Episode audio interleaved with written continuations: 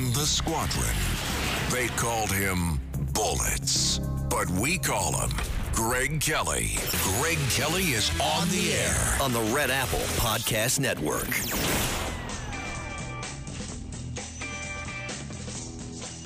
Was this a diss or what? Uh, the, some rinky-dink band uh, in the Middle East plays the national anthem for Joe Biden, who just stands there with his hand on his heart.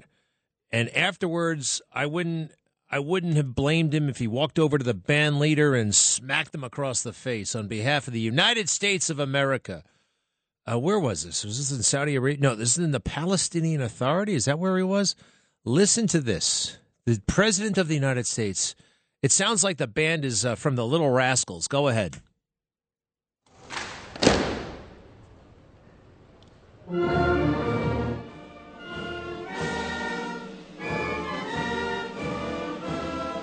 It's it's it's like some delinquent middle school.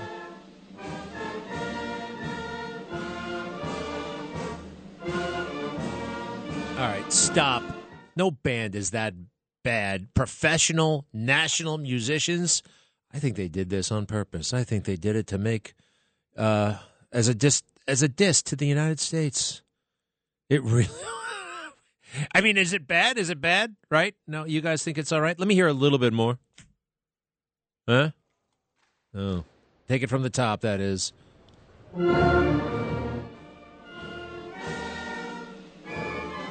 That's bad. That's really bad.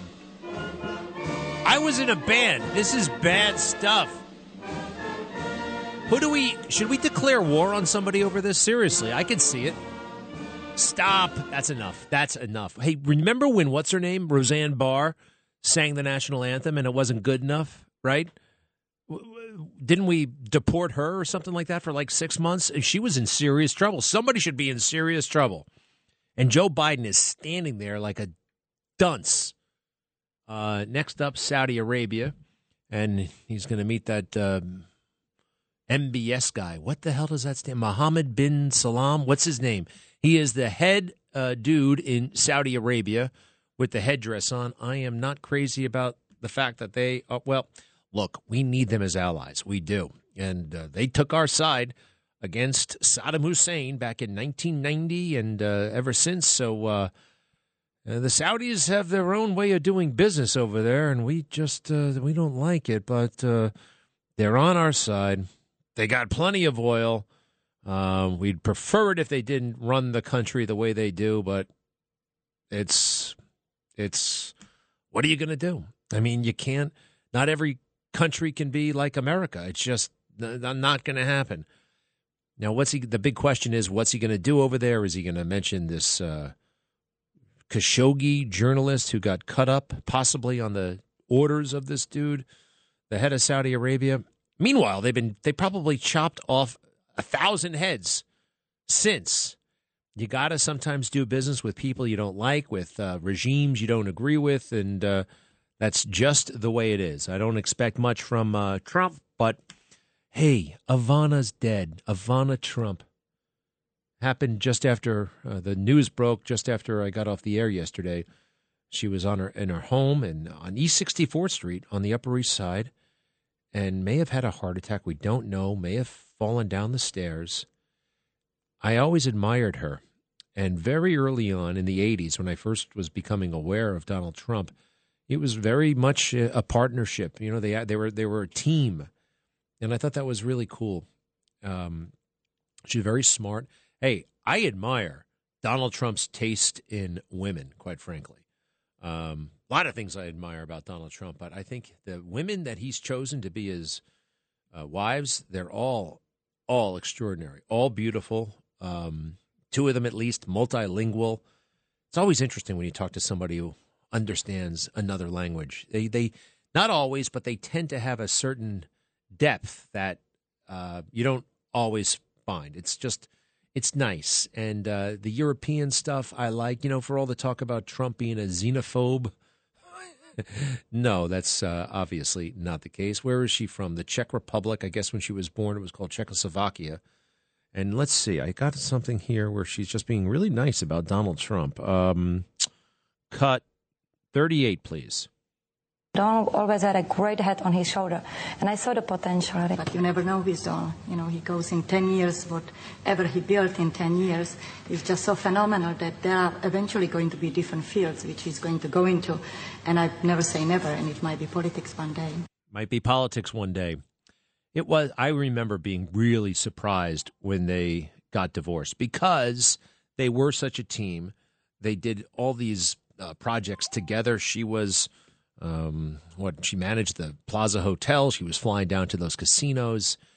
Uh, and everybody says, and I can attest to this, Ivanka, Donald Junior, Eric, they're just great kids. And she was a very involved mother. And I think the grandparents were also uh, really involved in everything. So seventy-three years old, that's that's really young by today's standards. So sorry. And I, I met her once. I was really, wow, wow. First, I saw her on the street back when I was in college. I was like, wow. And then uh, meeting her was really nice. Uh, this was during the campaign in twenty sixteen. And I liked how she still got along with uh, Donald Trump, even shortly after the divorce, just a couple of years later. Remember that Ivana one hundred million dollars? It was a big, costly uh, uh, battle, and a lot of divorces are. But they worked it out, and they became allies once again. This is really cool. They're divorced. Everybody knows they're divorced. And then they do a commercial together for Pizza Hut. And, like, at first it seems like they're going to have an affair. Yeah. Ooh, X is having an affair. Do I have that commercial handy? Uh, yes, here it is. Cut thirty-nine, please. Cut thirty-nine. This is about nineteen ninety-five, uh, four years after they got divorced.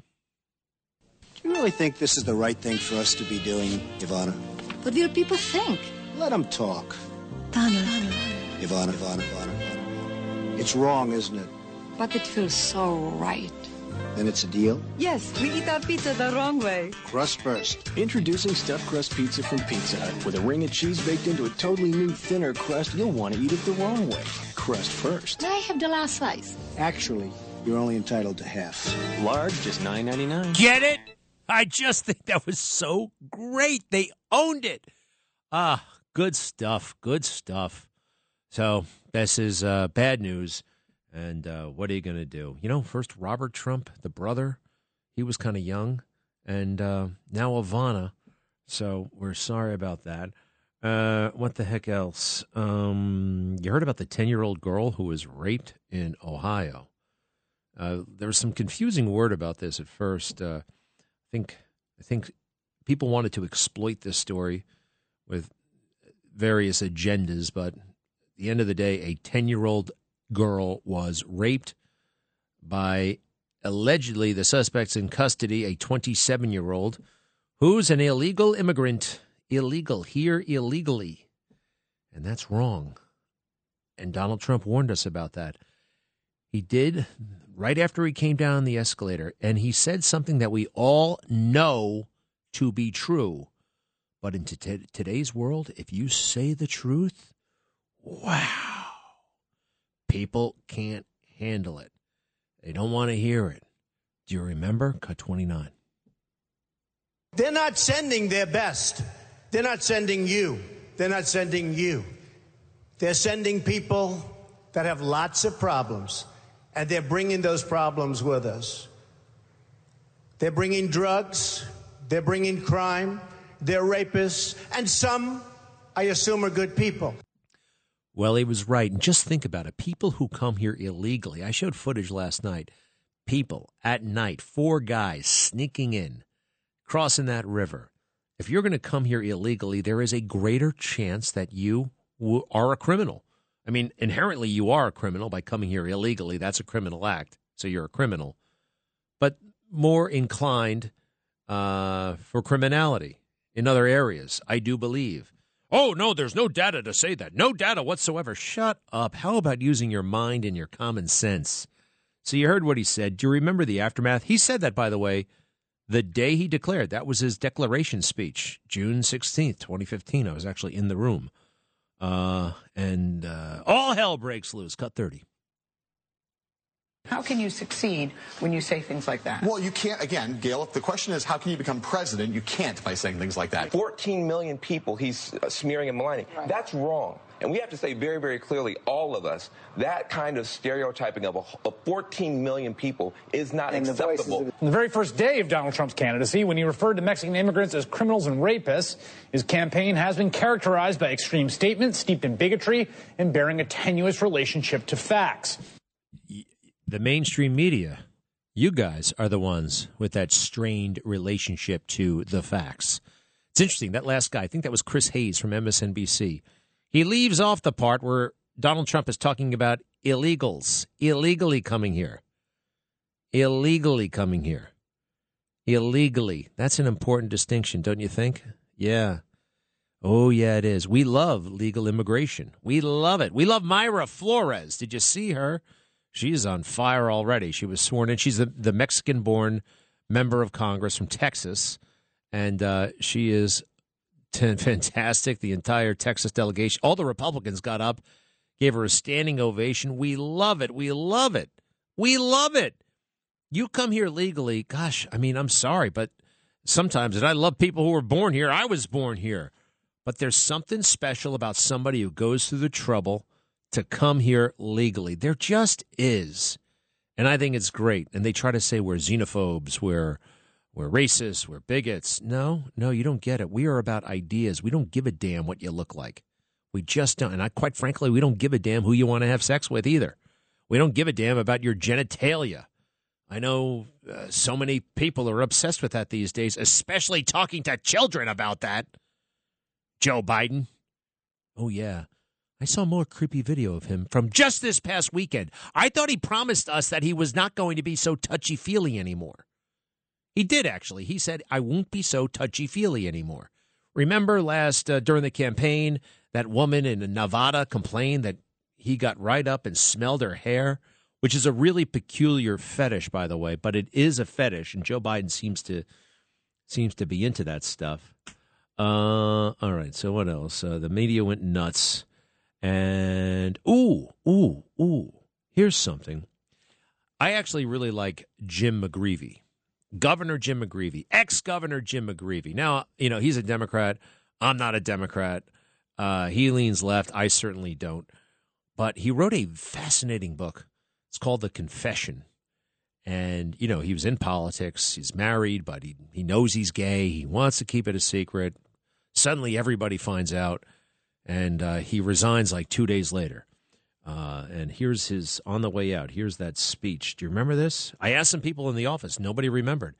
It's amazing. I, to me, this was, I'll never even forget. Oh, I remember where I was when I saw it. It was a, I was in Florida. There was a hurricane about to come. And and this, uh, at the time, seemed very, very shocking. Cut thirty-three, please. My truth is that I am a gay American. And I am blessed to live in the greatest nation with the tradition of civil liberties, well, you know. the greatest tradition of civil liberties in the world.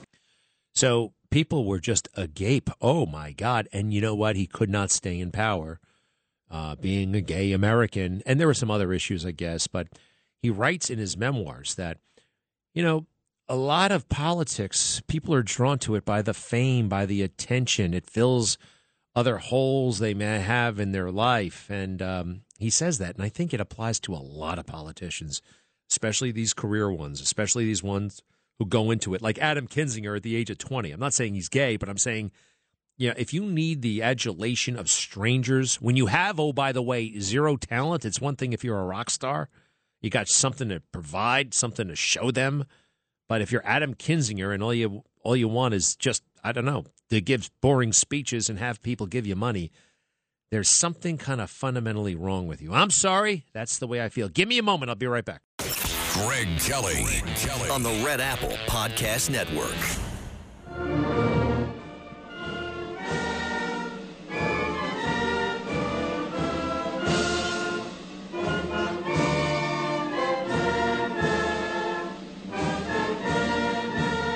Ouch. This is the National Band of Palestine. Is that right? They stink. You guys don't know this. I actually played the saxophone. This is wildly out of tune and bad. And they're playing it right before Joe Biden.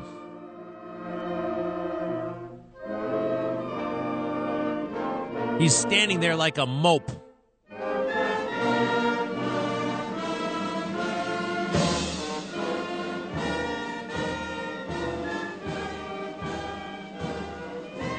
They're playing it bad on purpose.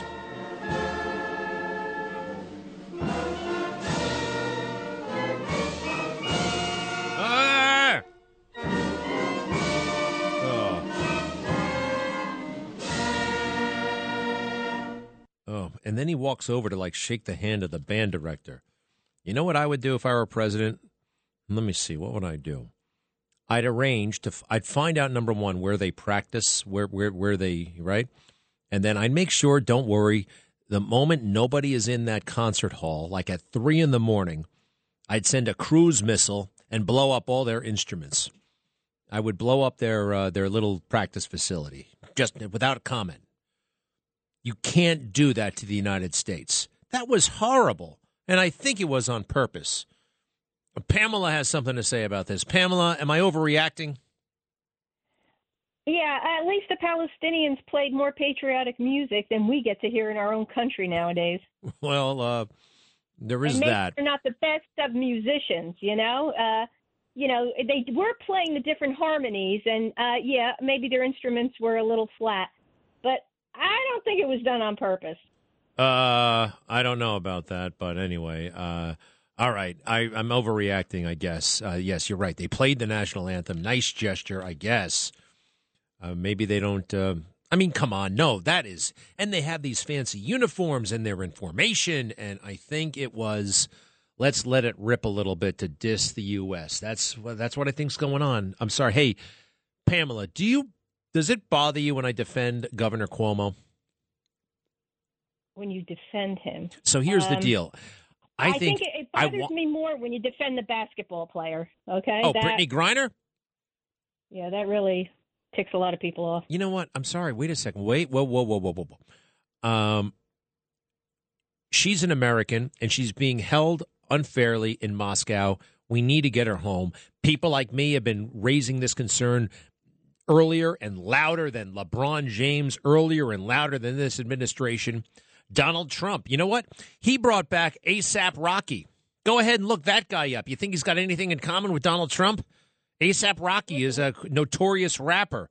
He got in trouble in Sweden. He didn't. He was no MAGA guy. It doesn't matter if they uh, if they turn their back on the flag, if they kneel. You know, I don't like it. Quite frankly, I no, think they should no. be fired for doing that. But I think, what? I I think if you're behaving like an ugly American and think you can do all that in other countries, well, I guess you'll learn a lesson, don't you? Like those Singapore kids years ago went to Singapore and spit gum on the sidewalk. And that's why Singapore no, is so no, clean. No, no, no, no, no, no, no. I remember that. that. I remember that kid. I think he was from Jersey. His name was Fay, F A Y. And they whipped – what did they do? They whipped him. He he he spray painted some graffiti on a, on a wall.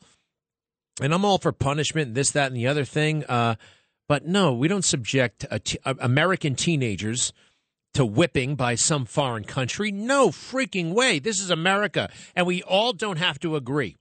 I don't like Brittney Griner and her opinions and this, that, and the other thing, but she's an American. Hands off the Americans. Bring them home right away. All right, Pamela. So if you don't mind that I uh, defend Cuomo, let me just point this out. Thank you, Pamela. See you later. Uh, Cuomo should have resigned uh, the moment he got that million dollar book deal. I was absolutely appalled. I, I later, even more so, about the COVID situation. But one thing, this guy is no harasser. Girls actually like him. He wasn't forcing himself on anybody. And that phony baloney, ridiculous uh, Attorney General, James, Tish James, remember when she came out after practicing her lines? It looked like she was really trying to be in a movie, some sort of cheesy uh, Hallmark movie. Let's listen to this. Uh, cut thirty-six, please. The independent investigation has concluded that Governor Andrew Cuomo sexually harassed multiple women and in doing so violated federal and state law. Specifically, the investigation found that Governor Andrew Cuomo sexually harassed current and former New York State employees by engaging in unwelcome and non-consensual touching and making numerous offensive comments of a suggestive and sexual nature that created a hostile work environment for women. Women.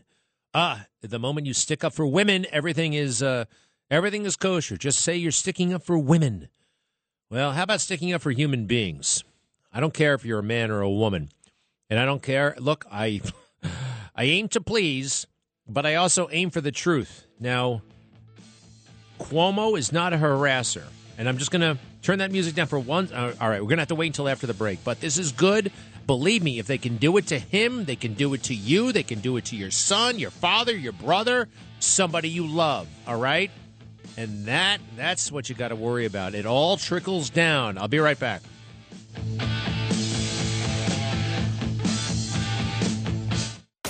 Greg Kelly on the Red Apple Podcast Network. Mm. Peanut M and M's are a gift. Wow. And we have a big vat of them for free. And you turn it on like a faucet.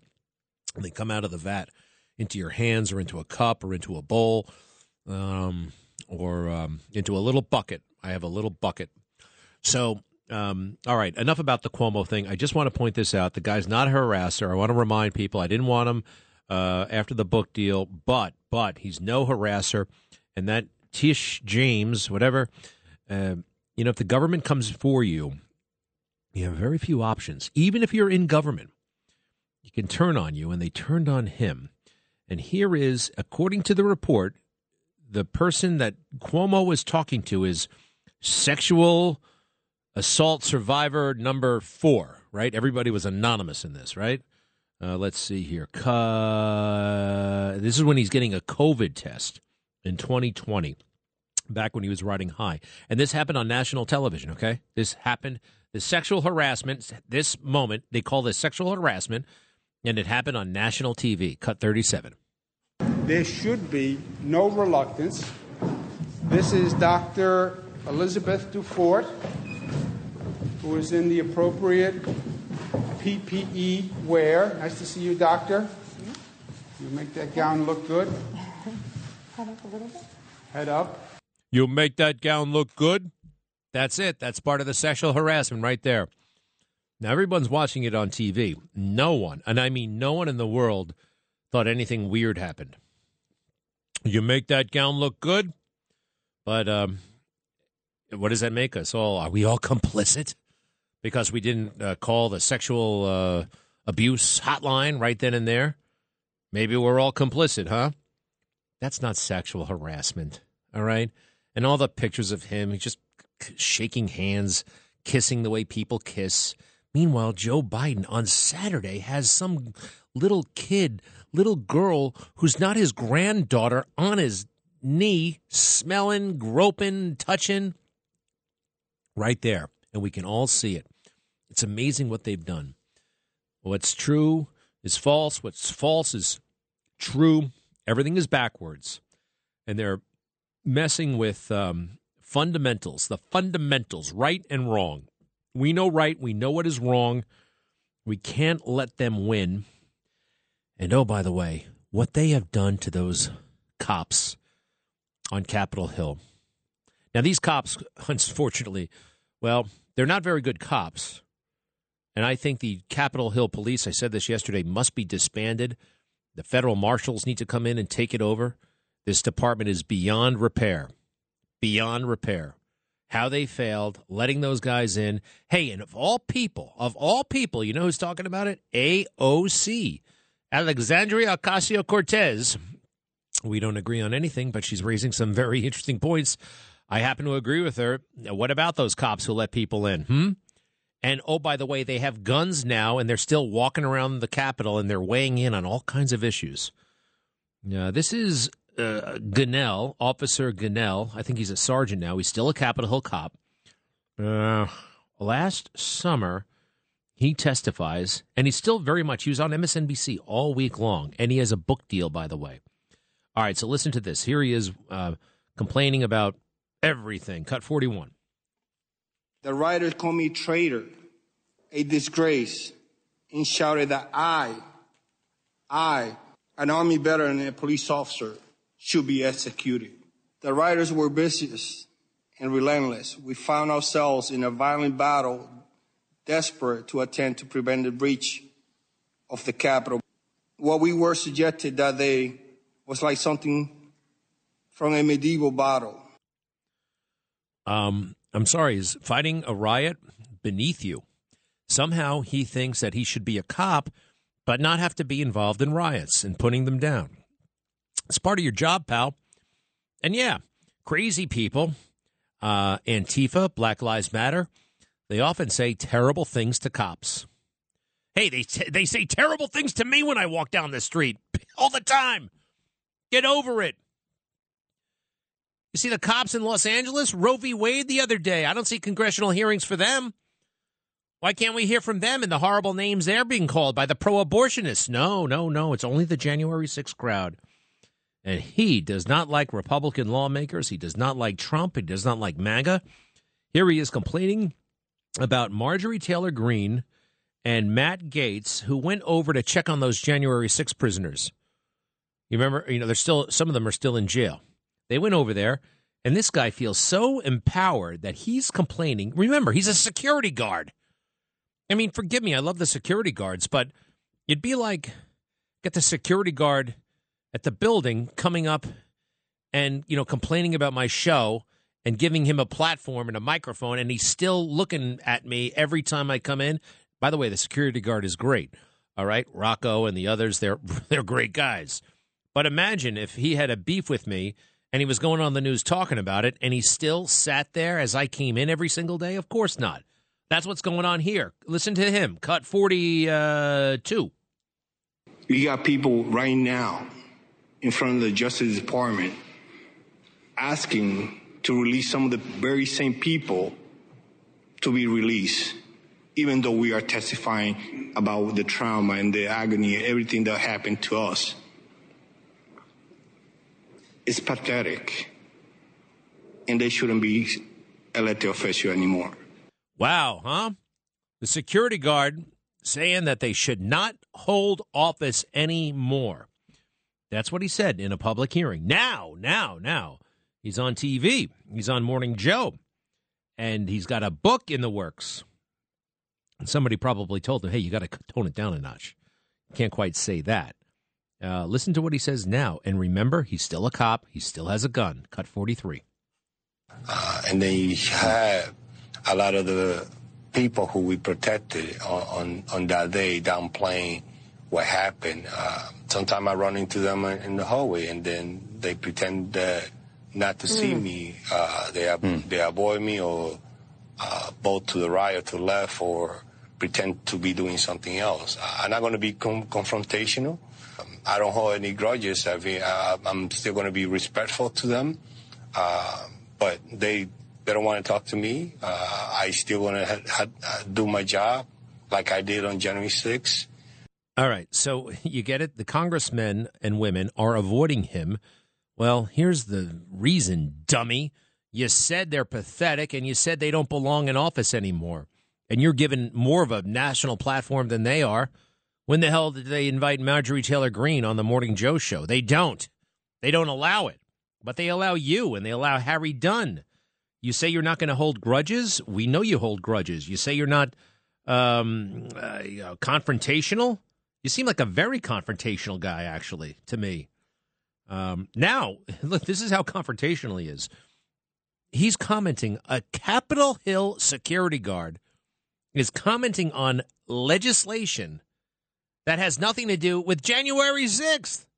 He's weighing in on everything like he's on the morning, like he's a political pundit. This is insane. This shows you just how broken that department is. The Capitol Hill Police Department. I love cops. They got to be professionally managed, and they are being abused and exploited right now on Capitol Hill. Uh, yep, here he goes. Uh, Officer Gonell, what do you think about uh, the Veterans Bill, uh, legislation two ninety-two, cut forty-four? If you look at uh, the, the bill yesterday that they passed for uh, uh, helping the veterans, eighty, eighty-eight of them voted against uh, that particular bill helping the veterans. I'm a veteran, too. But then they go out and publicly and say, well, thank you for your service and this and this and that. Uh, and it's not true. Uh, so I don't know why people keep believing that, that they are it's, for yeah. for something. You see what I mean? You can't be. No, this is this is out. This is out of control. Out of control.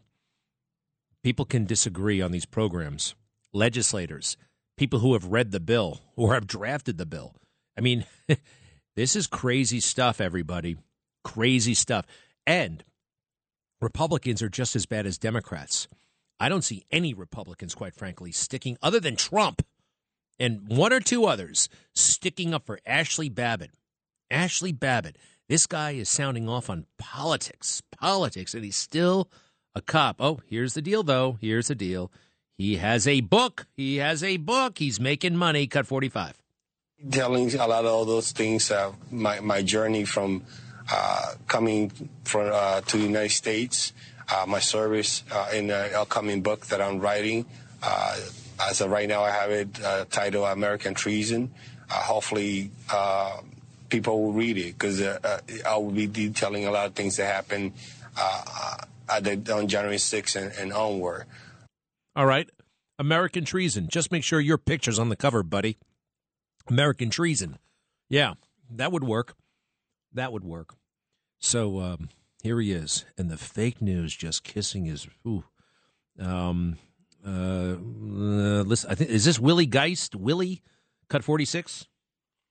I guess for me. Um, no, stop, stop, stop, stop, stop, stop. Where, where is that Willie? Try the next one.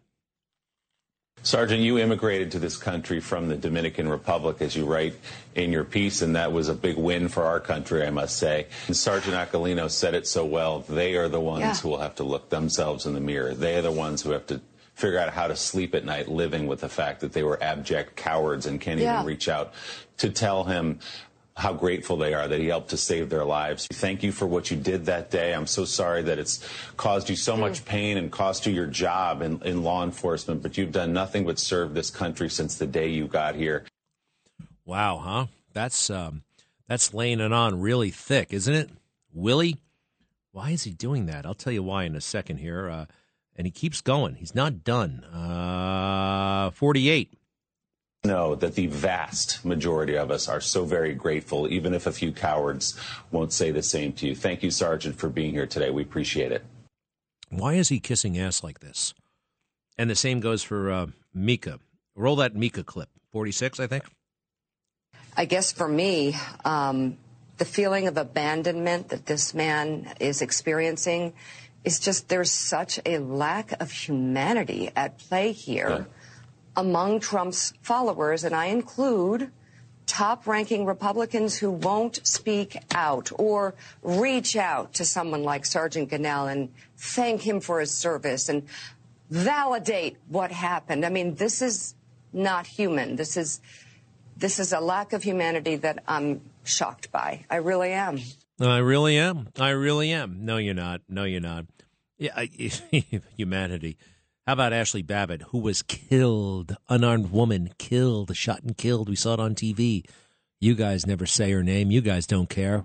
In part, in part, because she lacks status. She came from a working class family. She doesn't have money. And, oh, yeah, she's white. She's a white woman. And you know what they call them these days, especially if they're bold and tenacious. Right? What do they say? Huh? Karen. They call them Karens, Karens, which is a horrible, horrible, horrible thing to say. Oh, so why are they doing that? Why did you hear that? I mean, just talk about the pandering, the nobody talks like that. Thank you for everything you have done. Oh, my gosh, we cannot even begin to thank you. Well, here's what's going on. That show, Morning Joe, is anchored by three people, three white people. Mika, Joe, and Willie. And uh, that's not really uh, very chic anymore, is it? Not too many morning teams you can find these days that's all white. All white is not all right. So uh, they're going to be diversifying that team very, very soon. Uh, Mika's expendable. Willie's expendable. I guess Morning Joe, Joe Scarborough, if they're going to keep the show, I guess he's not expendable.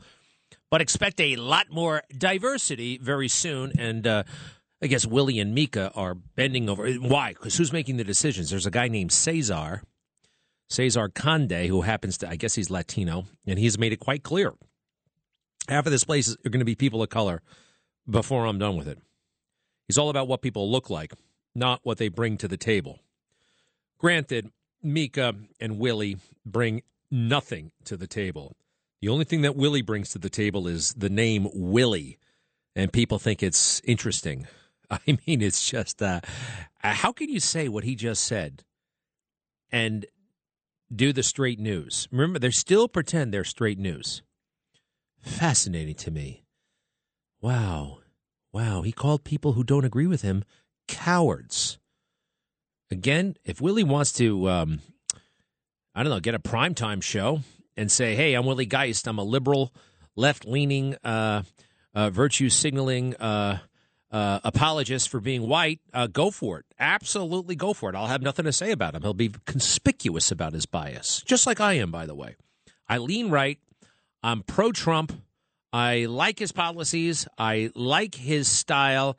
And I think this country is having a hideously dishonest conversation about race to avoid having an important and helpful conversation about race. All right. I'm pretty upfront about that, both here and on the Newsmax show, which, by the way, is on at ten o'clock, even on Fridays. I know during the summer months, a lot of anchors love to head for the beach on a Friday. Not me. I'll be there tonight, ten o'clock. I'll be there Monday, Tuesday, all summer long, all right? Can't take your foot off the gas. I'll be right back. Greg Kelly on the Red Apple Podcast Network. Uh, uh, phones. Chris. Chris is standing by in Westwood, New Jersey. Chris, hi. Chris, hi. Press the button, please. Chris, are you there? You're with me, Greg? Yes, now I am. Um, What's going on? All right. Uh, thanks for taking my call. Big fan of your show. What's up? Uh, Jim McGreevey. Uh, just a little, because it was a while ago. Just want to make sure we're, you know, we all remember what he did. Uh, Golan Cipel. No, I know. Uh, he had an affair with the Golan Cipel, and he was unqualified for that position. He's from Israel. He was a kind of a crazy person, and he got and he mixed up with them. McGreevey. And yes, uh, yes, it's all in the book, by the way. It's all in his book, The Confession. It's called The Confession. All right, so he has confessed. I know all the details. It's all part of the public record now. And uh, I still like the guy, Governor McGreevey. I do. Um, I don't necessarily like his political positions, this, that, and the other thing. But he's um, – I and I also appreciated the insight, the honesty, that he said how much he got from campaigning, the validation from other people. And I think a lot of politicians go in it for that kind of thing, to be – it's a chance at fame. Uh, some of them want to do the right thing, good things, but some of them just like the attention. I think he was motivated by doing good things, but also by the attention, and he talks about that. Uh, so I know the story, and uh, so and I think we all do. Uh, I'm not shocked by it anymore. It's almost twenty years ago. Anyway, what else did you want to say? Well, it, it's really the McGreevey thing. I uh, basically agree. What? I basically agree with you on everything. It's the McGreevey thing that had me a little bit. Uh, well, you know, I, like, I guess, I guess, dude, what are we going to do for the rest of our lives? Throw rocks at him? I mean, you know, he he he resigned. All right, he left. He uh, was in trouble for a long time. Now he works with prisoners and he does other things. He's got to put do something with the rest of his life, and he's being very, very productive. I mean, so yeah, I, I you know, not everybody. You know, there's a little good and bad in everybody, I think, and uh, hopefully the good side wins. So I would urge you to, you know, not hold a grudge forever. And you know what? You may want to you may want to buy his book. It's called The Confession. It's interesting, and um, there's more to it than what you've been told. That's all. All right? His book. What? Does he does he talk about his his wife and the whole? The he talks about he talks about he talks about both of his wives. He was married to Uh, Dina, and before that, he was married to a woman named uh, Carrie. He talks about his relationships. He talks about the anonymous sex with men. It's all in there. It's all in there. So I understand, you know, oh, well, McGreevey, he's a bum. Oh, McGreevey, I remember that. And you want to fill me in on the details that I already know, by the way. All right, so I know that story. It's in there. There's also a lot of interesting things in there and a lot of things that may make you just, wow, you know, wow, how about that? He's talking about that. He also says some very interesting things about faith and God and Jesus. So I highly recommend it. All right, Chris, check it out and call me back. Would you do that? I may. All right. You, think about I'll... it. Think about it. All right. All uh, right. I got to take another one. Let's go to uh, Danny in Long Island. Danny, hi. Hey, Greg. Good afternoon. Hello. Uh, t- to the sergeant, I'd like to thank him for his service in the uh, armed forces, whatever branch he was in. As far as his service in the police department, let's let, let's not. I, I don't want to demean a fellow member to service. I was I was a lieutenant under your father in the N Y P D. My father was a fo- cop. My brother, through my sons, they're security guards. They, they've never done a day's police work in their life. I spent a week up in Washington Heights riot, Crown Heights riot. My son spent sixty days in Manhattan last summer, battling for his life every night.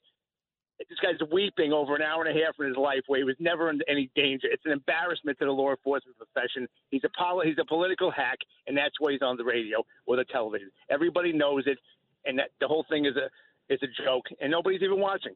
That's my that's my official comment on this idiot. Uh, well, listen, you're spot on. I mean, with the, I would say you're ninety-five percent right. I mean, primarily it's a security guard position.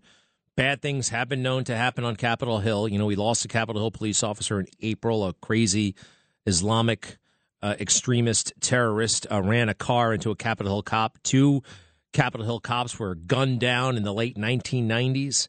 So bad things can happen. They got to be on guard. It is a high-value target. But essentially, yes, it's a security. It's more of a security job than anything else, a security guard. Hey, you need security guards. Uh, let's see here. Uh, Kelly and... Wall Township. Hi. Yes. Hi, Greg. Yes. Hi. Hi. I'm just calling uh, a little ways back. You were talking about the president um, and uh, the band that was playing. Yeah, the music. Um, you want to hear it again? Let's hear it again. It's so terrible. It's so terrible. Hold on. Just go ahead. Ow, it's so bad. All right, Kelly, what do you want to say about this music? Musician, but I knew from the first note that it was really bad.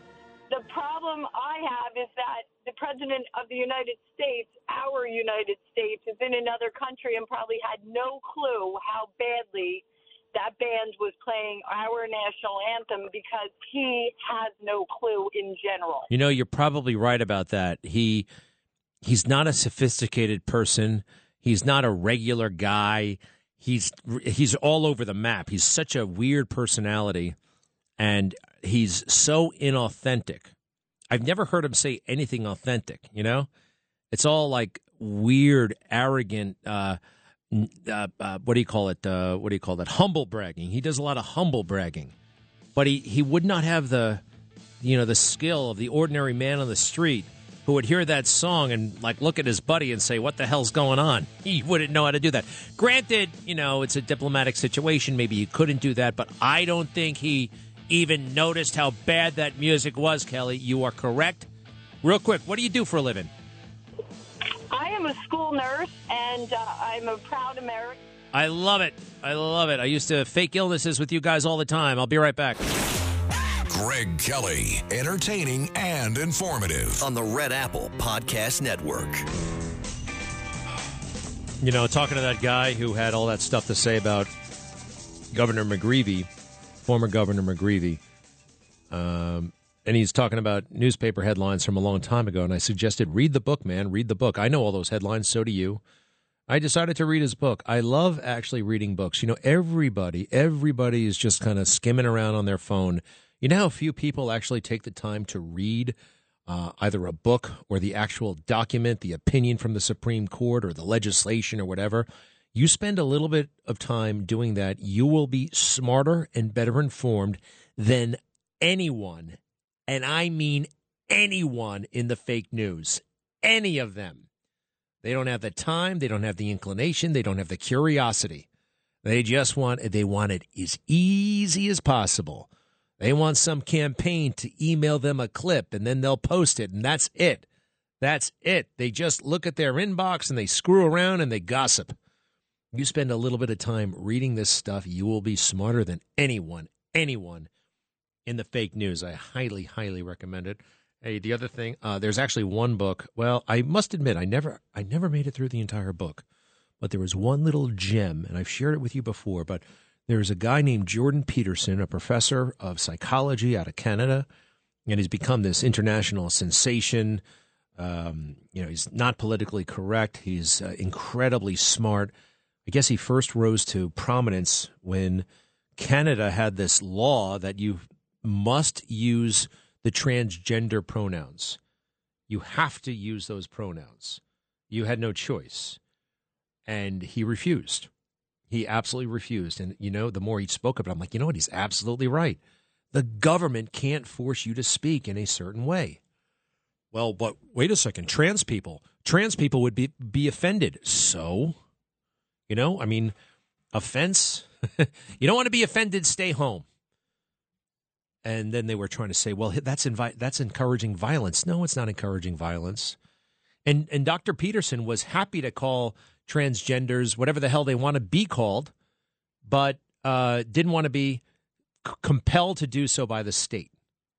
And I thought that was remarkable.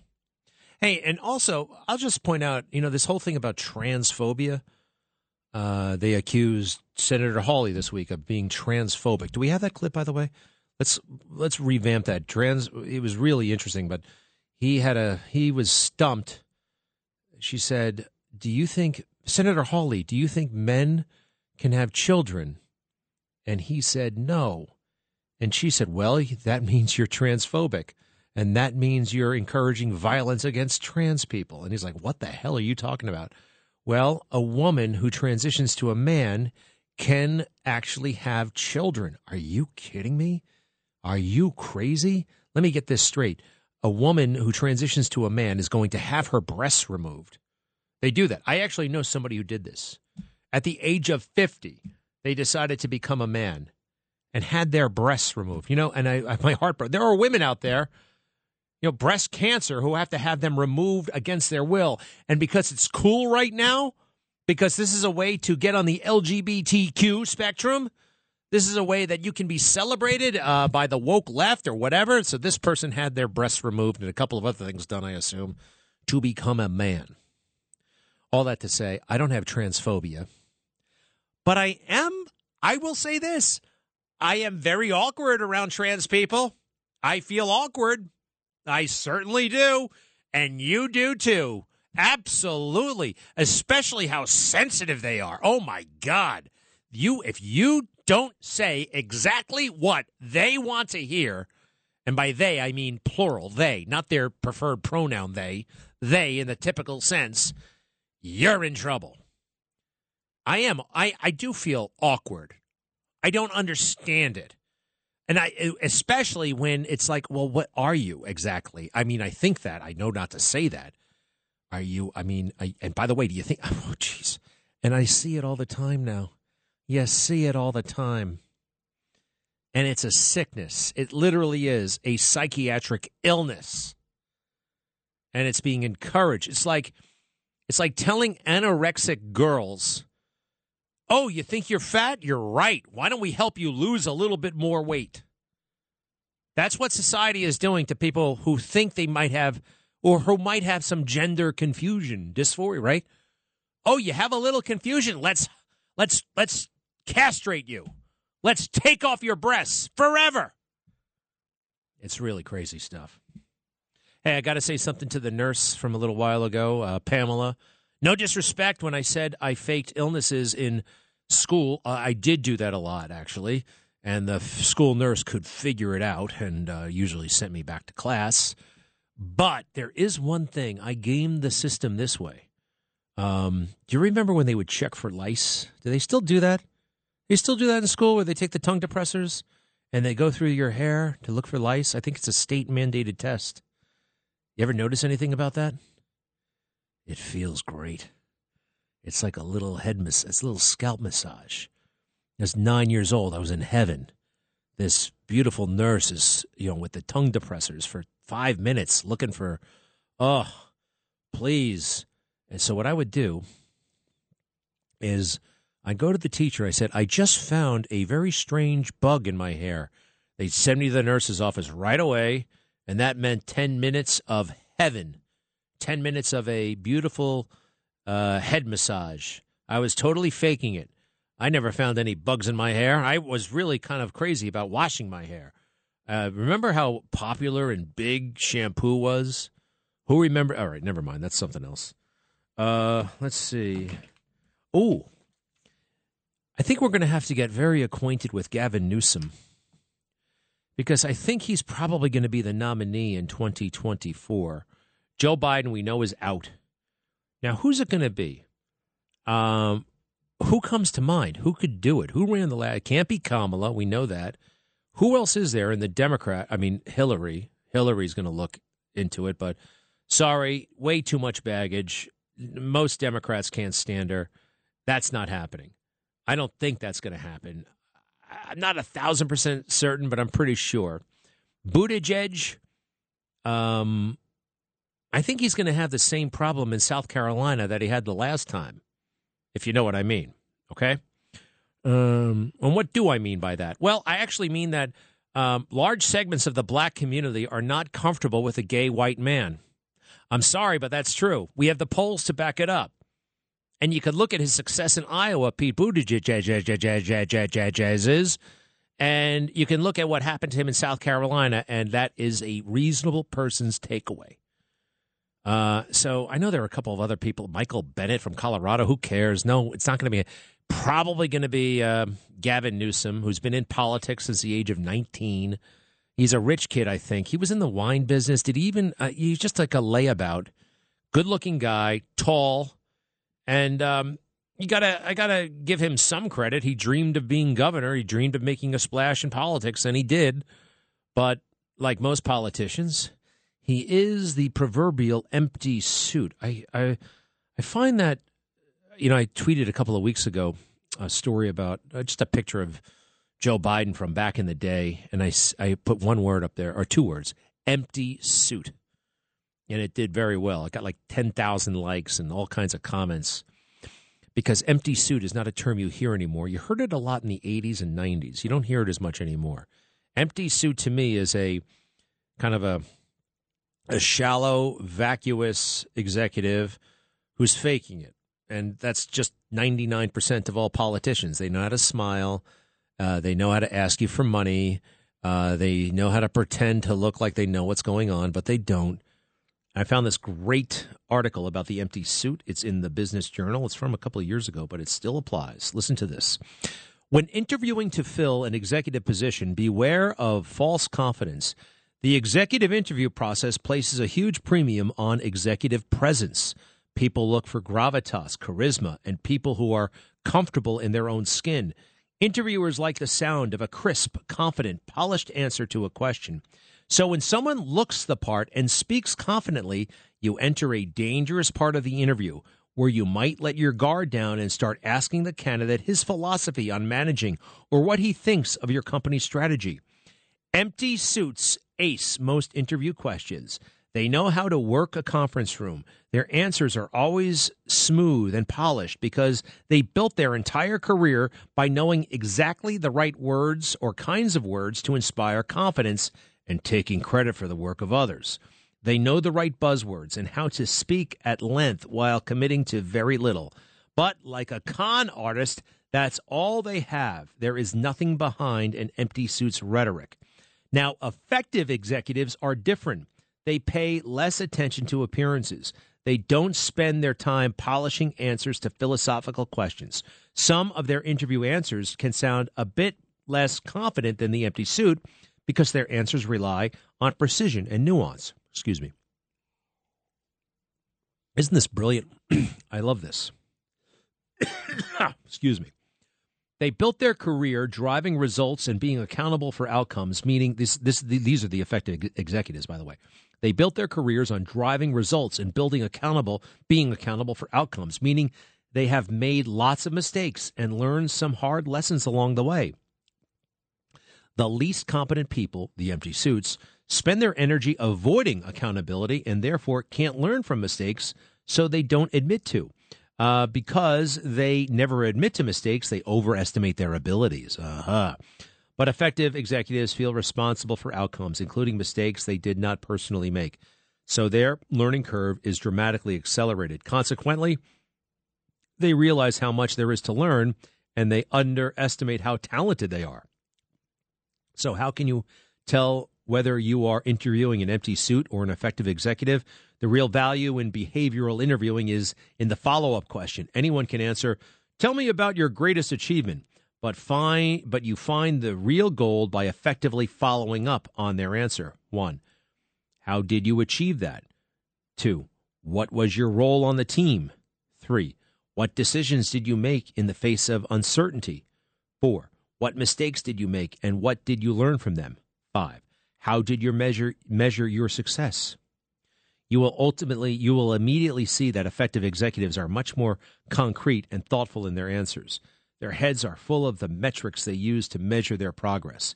They give ample credit to their team and often sound quite humble about their own role. But when the buzzsaw of follow-up questions arrives, the empty suits lose all their false confidence.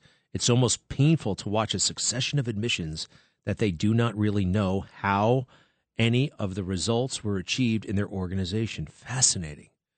Fascinating. And you know what's fascinating when you think about it?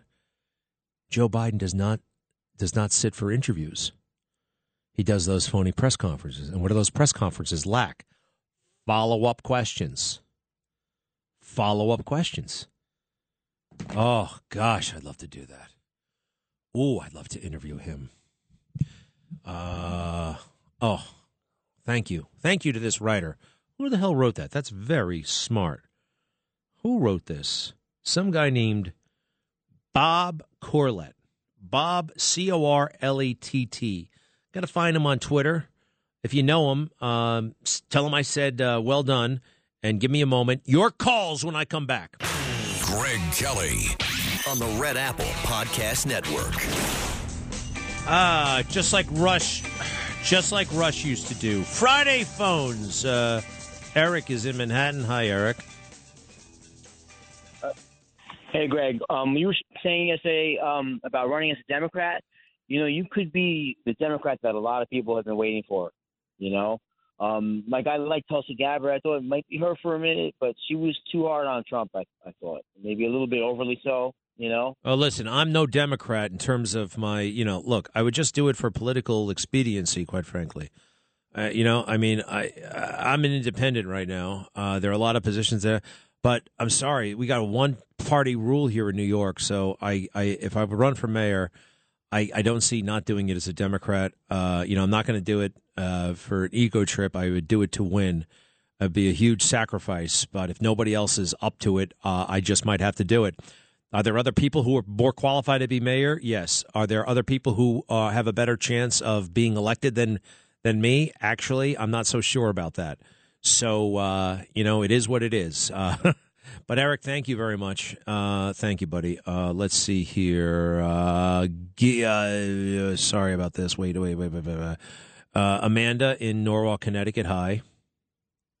Hi, Greg. Thanks for having me on. Sure. Um, first of all, I think the problem in America is we uh, celebrate celebrity. Everybody wants to be famous. Everybody wants to post everything on Instagram, and we've lost all sense of morals and all sense of civility. Um, and what you said about uh, Gavin Newsom dreaming about being governor, uh, you don't dream to be governor. You work to be governor. You work. That's the problem. Joe Biden dreamed to be president. He's never worked to be president.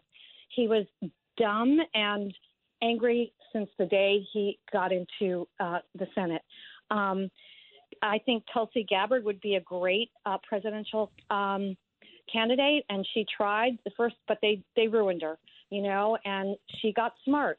I mean, you have to be, you have to have a huge ego to want to be president, or, or even like you said, you'd be a great mayor because you have integrity, you have civility, and that's what we're lacking.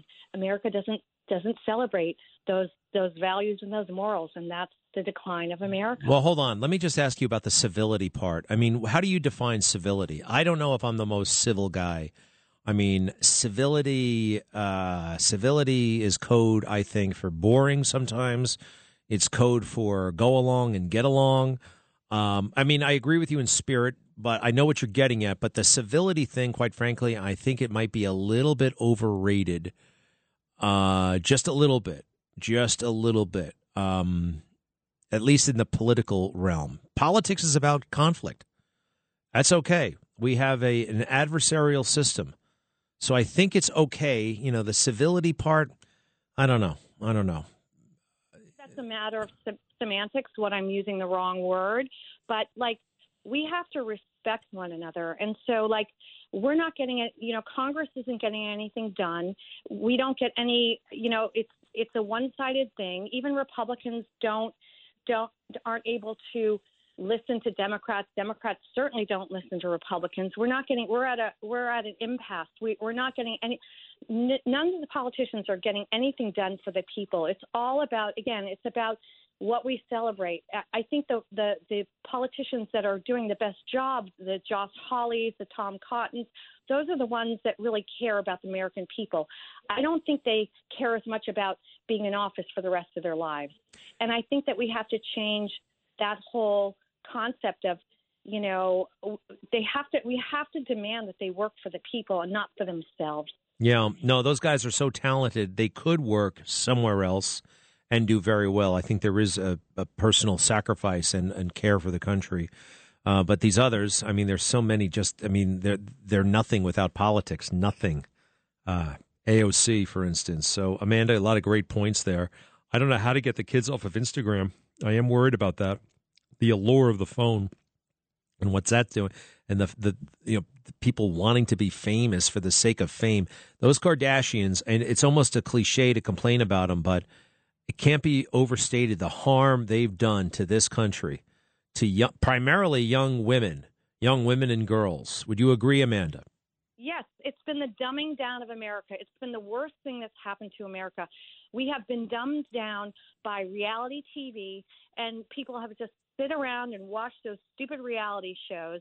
And and so so what we what we um, want in our lives, it's just lowered our bar for like like like what you said, asking the secondary questions, asking that follow-up questions. We America doesn't do that because we've been so dumbed down to, to be beautiful, to take a picture of our next meal, to um, post how many friends we have. I mean, I mean, it's just it, we've been so dumbed down. It's it's and so. Well, you and I don't have to fall for it. We don't have to go. Hey, one thing as you're talking, I realize, and I'm not saying I'm. I guess I am kind of proud of it. I don't watch any television, none, zero. I have it. There are three T Vs on right now. I you know they got their news is on, but the sound is off. I don't watch any reality T V. I don't watch any of those stupid Netflix shows. I know they're good. I know they're addictive. But there's just there's only so much time in the day, and I'd rather create, I'd rather contribute, I'd rather communicate with my loved ones or my audience. I don't need to consume that junk, and I think all of us could probably step away and lead more productive lives. Amanda, thank you. A lot of great, a lot of great stuff here. Uh, oh, I do have one more in me. Uh, uh, Gil in Forest Hills. Hi, Gil. Greg, uh, Greg, I remember in nineteen ninety-four, uh, George Pataki was given very little chance to defeat Cuomo, uh, and yet he prevailed. Now, uh, Cuomo is a colossus compared to Kathy Hochul, and I think that Lee Zeldin can win. However, ever since he won the nomination, he really seems to be on vacation. He's got to be out there pressing the flesh. He has to be very energetic. I think it was Michael Goodwin of the Post, or it might have been Dick Morris, who said, if he can win thirty percent of the vote in New York City, he'll win He'll win the governorship. I'd love to see it happen. You know, sometimes these guys are more active than it looks like. I had my own sense of that myself. I had him on the show earlier this week. He's a great guy. He'd be light years better than Hochul. Lee Zeldin, we're rooting for you, and I'm sure you're busy as hell. Stay busy. We'll be right back. Greg Kelly, entertaining and informative on the Red Apple Podcast Network. Hey, Uh, Joe Biden made it down the steps without falling down. He's meeting those Arabs over there in Saudi Arabia. Uh, hey, I'll say this. He, he did. I'm glad he did it, actually. He took off his sunglasses before he got to the bottom of the steps, or before he actually, because that's very insulting over there. I got a lot of customs interesting. You know, you're not allowed to show your feet in public, like the uh, underside of your foot. That's very, you know, if you sit with your legs crossed, that's very disrespectful. Sunglasses, very disrespectful. Uh, interesting system over there. Hey, A O C, for all of her craziness, and there's some craziness in this clip you're about to hear, but there's most of what she's saying I actually agree with. A O C, Alexandria Ocasio-Cortez, so she's a House member, obviously, and she's like saying, what the hell's up with these Capitol Hill cops? Because we saw them let people in. They did. Now, I have my own theory about why that happened. She has hers. I disagree with it, but listen to this. Alexandria Ocasio-Cortez cut three. Really just can't help but think about all of that footage and evidence that we saw the day of, all these Capitol police officers helping and being sympathetic to the insurrectionists on January sixth. And everyone just decided it was too politically difficult to deal with. So they all just brushed it under the rug. And to this day, there has never been an investigation into that. Never. So as a result, we have no idea which officers are safety around. We have no idea if if any of those officers and the ones holding massive weapons were were with were with that crowd or if they weren't. But if you raise questions about that, or if you don't feel safe, it's construed as you attacking the entire institution of public safety. Riddle me that. Um, there's a lot there that I do agree with. Um, I have my own theories. It wasn't that the police let them in because they sympathized. I think they may have been ordered to. I think they were told to let them in. But that they are still there and it has not been investigated. There were massive, massive failures. Why haven't they been investigated? Why wouldn't they do that? And she's also right that if you raise these questions, you are threatened with, oh, my gosh, how can you not support the police? I mean, believe it or not, they say that about me all the time. Oh, Greg Kelly doesn't back the blue because he's he's not buying Officer Fanon's crap. And I can understand her feeling a little bit awkward around uh, some of these guys.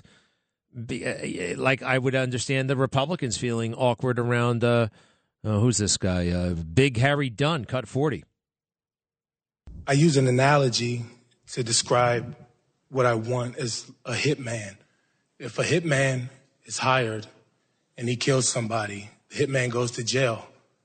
But not only does the hitman go to jail, but the person who hired them does.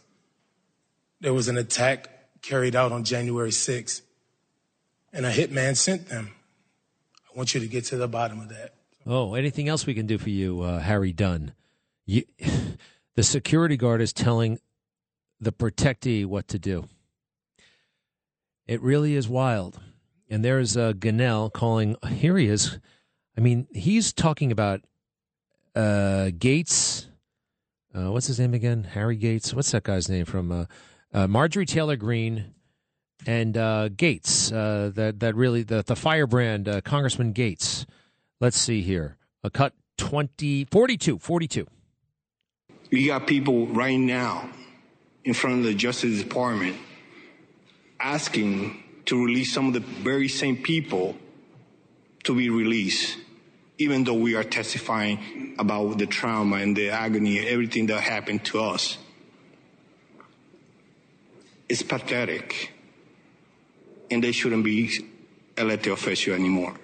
It's pathetic, and they shouldn't be elected official anymore.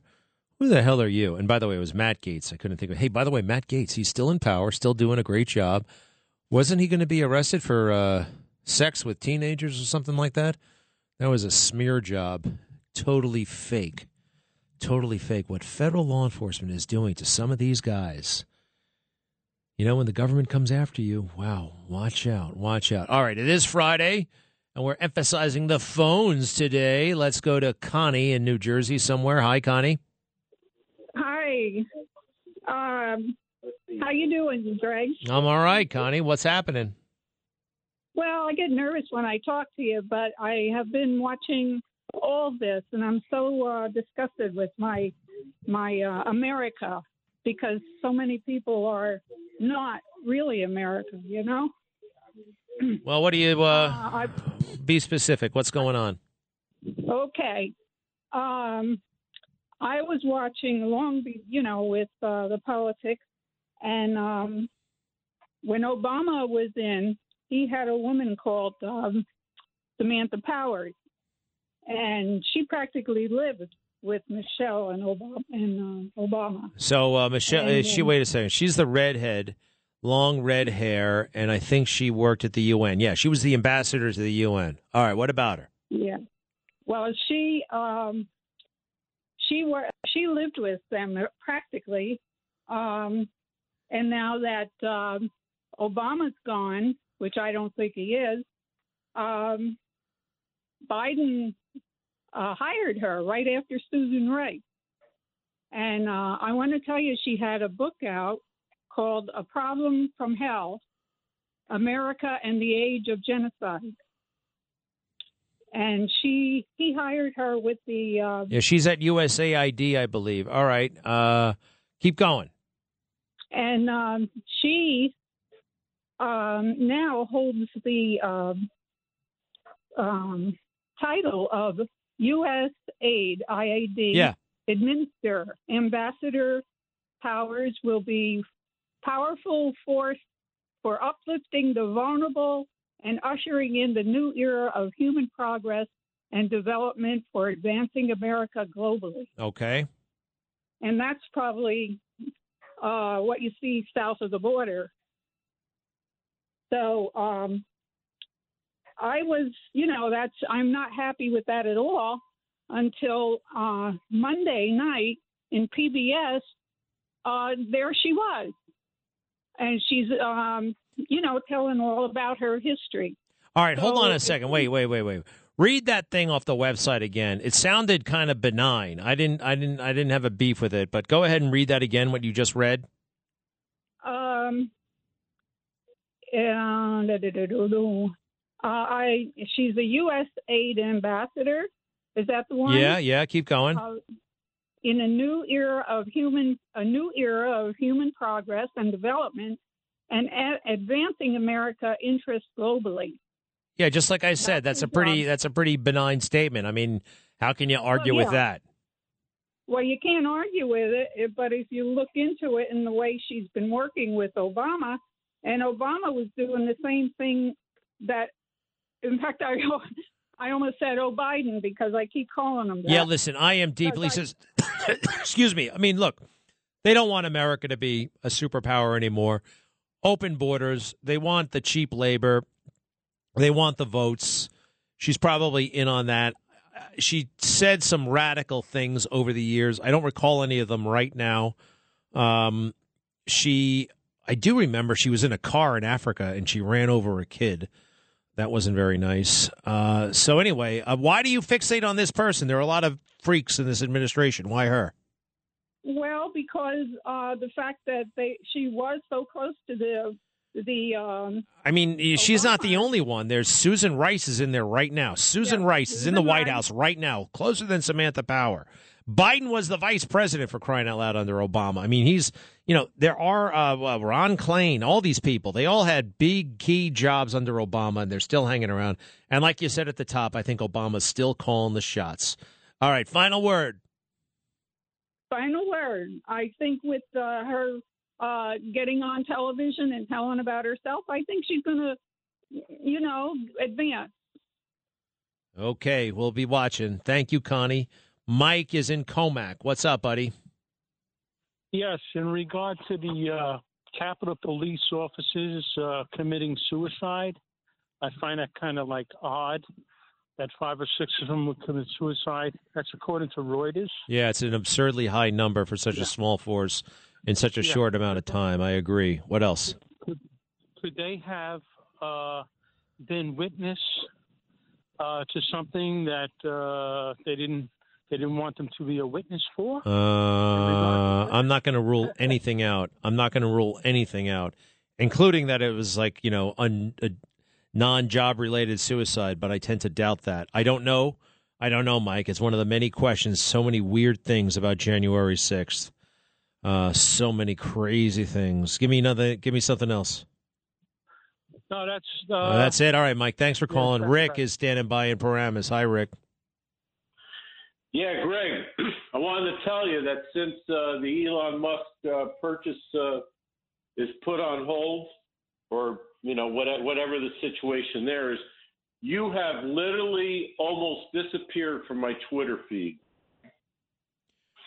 Uh, hmm. Hmm. You think I'm shadow You're banned? A bunch of other people. Well, look, I got to tell you guys something. I got to admit, uh, I have dialed it back a little bit on Twitter. I'm not tweeting like I used to, in part because, yeah, he's gone. I was so excited when he got it, when it looked like he was going to get it, and Twitter freaked out. They had to undo all the, you know, restrictions they placed on my account. My followers shot up, but now that right after he backed out or whatever, I started to see the decay again, losing followers, and I'm like, you know what? Enough with this crap. And I don't like being I don't like being manipulated by somebody else. So somebody else is doing the tweeting for me, to be honest, between you and me. I give them the content. Those are my words. But I don't actually do it myself anymore. I gave it to someone else. I gave somebody else my password. It was getting a little bit addictive. So uh, I don't do it as much. Did you notice that? Look, look, look back. My my tone has also lightened up oh, a bit. So you, you've been you've been cutting down yourself. Okay. Yeah, yeah, I've been cutting down myself. However, um, yeah, I, I've been cutting down, but not that much. I think I do actually think you were right to begin with. I'm just telling you. Oh, by the way, I'm not tweeting like I used to. I'm not doing it myself. Someone close to me is doing it. And uh, the other thing I wanted to say about that is, I do think that what happened with Musk had an impact on people like me, conservative Twitters, tweeters. Definitely, definitely, definitely, definitely. I mean, there's I, why am I losing a couple hundred followers a day? You know what I mean? Why was it going up every single day until that announcement? So you're onto something, and I appreciate it, Rick. Uh, I think I got to get on Truth Social and Getter, but I did need to take a step back because digitally it was kind of uh, I was going crazy. Uh, Eddie is in the Bronx. Eddie, yes, hi. Yeah. Hi, Craig. How are you? Good.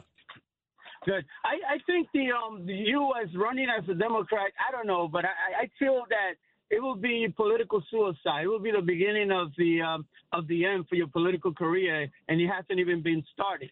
Because, you know, you run you, you have conservative ideas, and, and, and, and another thing is that you are favored of Trump. And and you are New York, you don't hold none of the ideals of Democrats at all. So instead of converting yourself, you're supposed to try to convert others. No, no, no, no, no. I, I, I'm sorry, but there are conservative, there are Democrats out there who are more conservative than certain Republicans. It's just a label. It's just a way to get on the ballot. I don't particularly, look, I do think if this city, if the decline is not halted, um, I think they'll be ready for something radically different and new. All right? So uh, I, I don't know necessarily how to do it. And by the way, I don't care. I mean, if I decide to do it and it's one and done and I don't make, I mean, I'll be, I'll feel bad for the city. I'll feel bad that it's going to be another term under Eric Adams. You say it's not like I want a career in politics. I do not. I don't want that. I literally don't want to go to all those events and shake hands all the time. I don't. I'm pretty much, believe it or not, an introvert. So I don't want all those things. Other people want those things, you know, and I'm not motivated by that. I'm motivated by safety. I'm motivated by restoring the legacy of my father and Rudy Giuliani. All right? So I'm not, it's not about a career. It's not a career move. Just just remember that. And as far as what I what I affiliate with, I'm sorry, dude. It's like banging your head against a brick wall. I'm a Republican. Let me tell you about Republican values. No, this is New York. It's ninety-nine percent Democrat, and I, I think that's how I'd have to do it. I appreciate your uh, your observations, uh, but that's what I'm thinking, okay? All right. All right. All right. I'll see you, pal. Thank you, and I'll be right back. Greg Kelly, Greg Kelly on the Red Apple Podcast Network. Hey, have you heard about Tom Brady, the superstar quarterback for the Buccaneers? It's kind of weird that he's with the Buccaneers, but he's still doing amazing. How old is that guy now? fifty? He's pretty old uh, by football quarterback standards. Uh, and he's under fire now, of course, right? You know, of course, everybody's under fire all the time. That's what we do. Somebody says something, and then we pick it apart. Uh, but I'm going to back him up on this. He says uh, the hardest part about being rich is raising kids. And the kids are basically, they're, you know, in a way they're spoiled. Everywhere they go, they're treated like royalty. You know, they take private jets. There are people Uh, catering to them and uh, providing them with everything. And uh, I, I actually think he's onto something. This is uh, this is a long-term challenge for wealthy people. Um, how do you teach your kids that this stuff isn't automatic, that you got to work for it? And then, you know, do you have so much that your kids can almost rightfully expect it? You know, you're going to give it to somebody, right? You're going to give it to your kids, right? Um, that can screw things up. That can undermine uh, a work ethic. That can uh, all kinds of issues. And I think there was a, who's that guy? That's oh, uh, Mal- Malcolm Gladwell has written about this. There's there's a sweet spot. You know, you don't want too little. You don't want too much. You need just the right amount. Too much of anything is a problem. Too much privilege is a problem. Too many choices can be a problem. Too much beauty can be a problem. Too much money can be a problem. And so I kind of know, I mean, I can't, I'm, look, I don't have too much right now, and uh, but maybe I, um, maybe I anticipate getting a lot more. I don't know. But somehow I, for whatever reason, I've thought about this, and I've read about this, and it's a no kidding uh, issue for him and his family and for others who are very well to do. It's not a bad problem to have. It's not the worst problem I've ever heard, but uh, it's high stakes stuff. It's high-stakes stuff. And also, I mean, not that – think about being the child of uh, Humphrey Bogart and Lauren Bacall. I mean, wow. Grew up Hollywood royalty. There is a guy. I don't know what his name is, but they had a kid. I think he's in Florida. I don't know what he does. Uh, I think I, I think I, I think I might be friends with him on Facebook. He's he's a regular guy. How about being Joe DiMaggio's kid? That's got to be – You know, and um, or Frank Sinatra's kid. Oh, my gosh. One of the strangest guys I've ever met in my life was Frank Sinatra Junior I don't know what that was all about. All right. Peter's on the line. Peter in New Jersey. Fi- Friday phones in honor of Rush Limbaugh. Hi, Peter.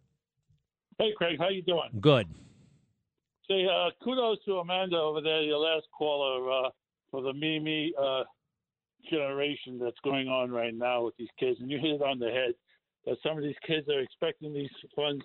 I think Shaq told his kid that he's the millionaire, not him, when he was talking to his kid. Who? Who? Shaq? Yes. Sh- yeah, yeah. He's a cool dude. I I like him.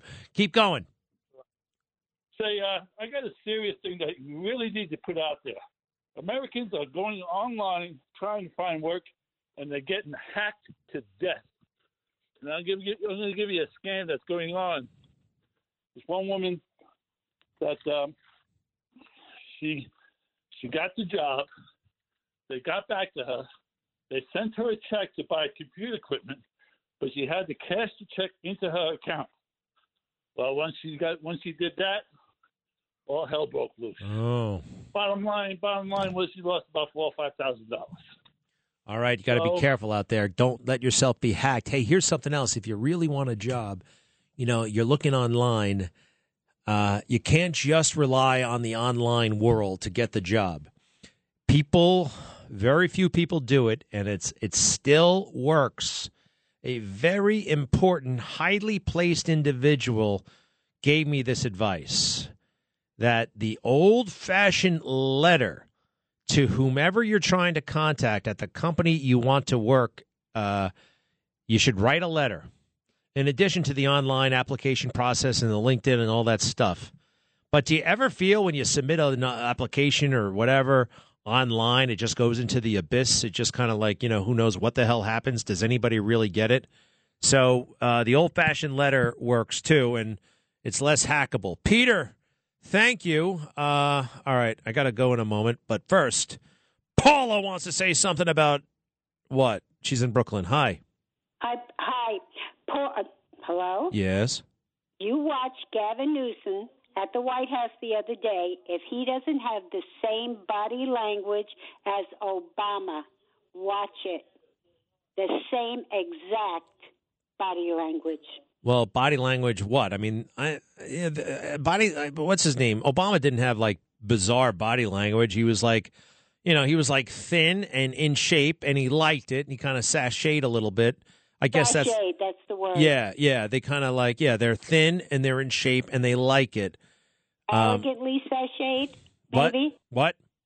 He has an arrogant way of sashaying. Hey, listen, if I weighed one hundred sixty pounds, I might, I, I just might sashay a little bit, all right? Sure, yeah. Okay. I mean, you know, but the only thing with these guys is it's only about that crap. It's only about the nonsense. They they don't right. roll up their sleeves. They don't know anything else. Even when they think they know, like, oh, I'm a policy wonk. I love reading the briefing books. It's like, shut up. You guys do not know anything about the real world. They um, really don't. They're just, uh, they're dunces. They're dunces. Hey, remember Gavin Newsom sitting in that restaurant when the whole damn state was locked down and uh, he's uh, he's sitting there maskless. Kind of disgusting stuff. All right, Paula, uh, sachet. I love it. Sachet, sachet. Thank you. I got to run. Oh, wait a second. What do you want to say, Murray? Murray, yes? Hey, Greg, Greg, I just wanted to say, uh, based on what you were talking about, the greatest example of somebody that has raised children, a husband and wife, Margot and John, are right upstairs on the fifth floor of your building. They're amazing. Those two children give back to society. They're wonderful people. They're they're educated. They are all these things. Murray, how do you know that? How do you know them personally? You are speaking the truth, and you even know what floor they're on. What's going on, Murray? Who are you? I'm just a guy who's uh, very close friends to John and Margo. All right. I heard well, it. All right. You're right about that. You're right about that. Andrea and John, John Katz Junior Thank, thanks, Murray. All right. Phew. We know this guy, right? Okay, I hope. Have a great weekend. I'll see you tonight at ten. Traffic jams, tailgating, pileups. Ugh, the joys of driving. How could it get worse? The federal government wants to have a say in what you drive. That's right. The Biden administration's E P A is pushing mandates that would ban two out of every three vehicles on the road today. Don't let Washington become your backseat driver. Protect the freedom of driving your way. Visit energy citizens dot org. Paid for by the American Petroleum Institute.